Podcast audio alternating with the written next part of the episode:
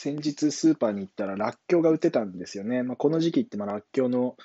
季節なので、ちょっとあのいちキロぶんぐらいですかね、買ってきました。で、我が家でらっきょう何するかっていうと、だいたい塩らっきょうを作るんですよ。塩らっきょうってめちゃくちゃ簡単で、塩水でただつけるだけなんで、もう本当誰でもできるぐらいなんですけど、それが結構お酒のつまみだったり、ご飯のおかずになったりして美味しいので、よくやってます。皆さんもぜひやってみてください。で、今回ちょっと初めてちょっとやろうかなと思ってるのがもう一個あって、えっと、らっきょうのぬか漬けを作ってみようと思ってます。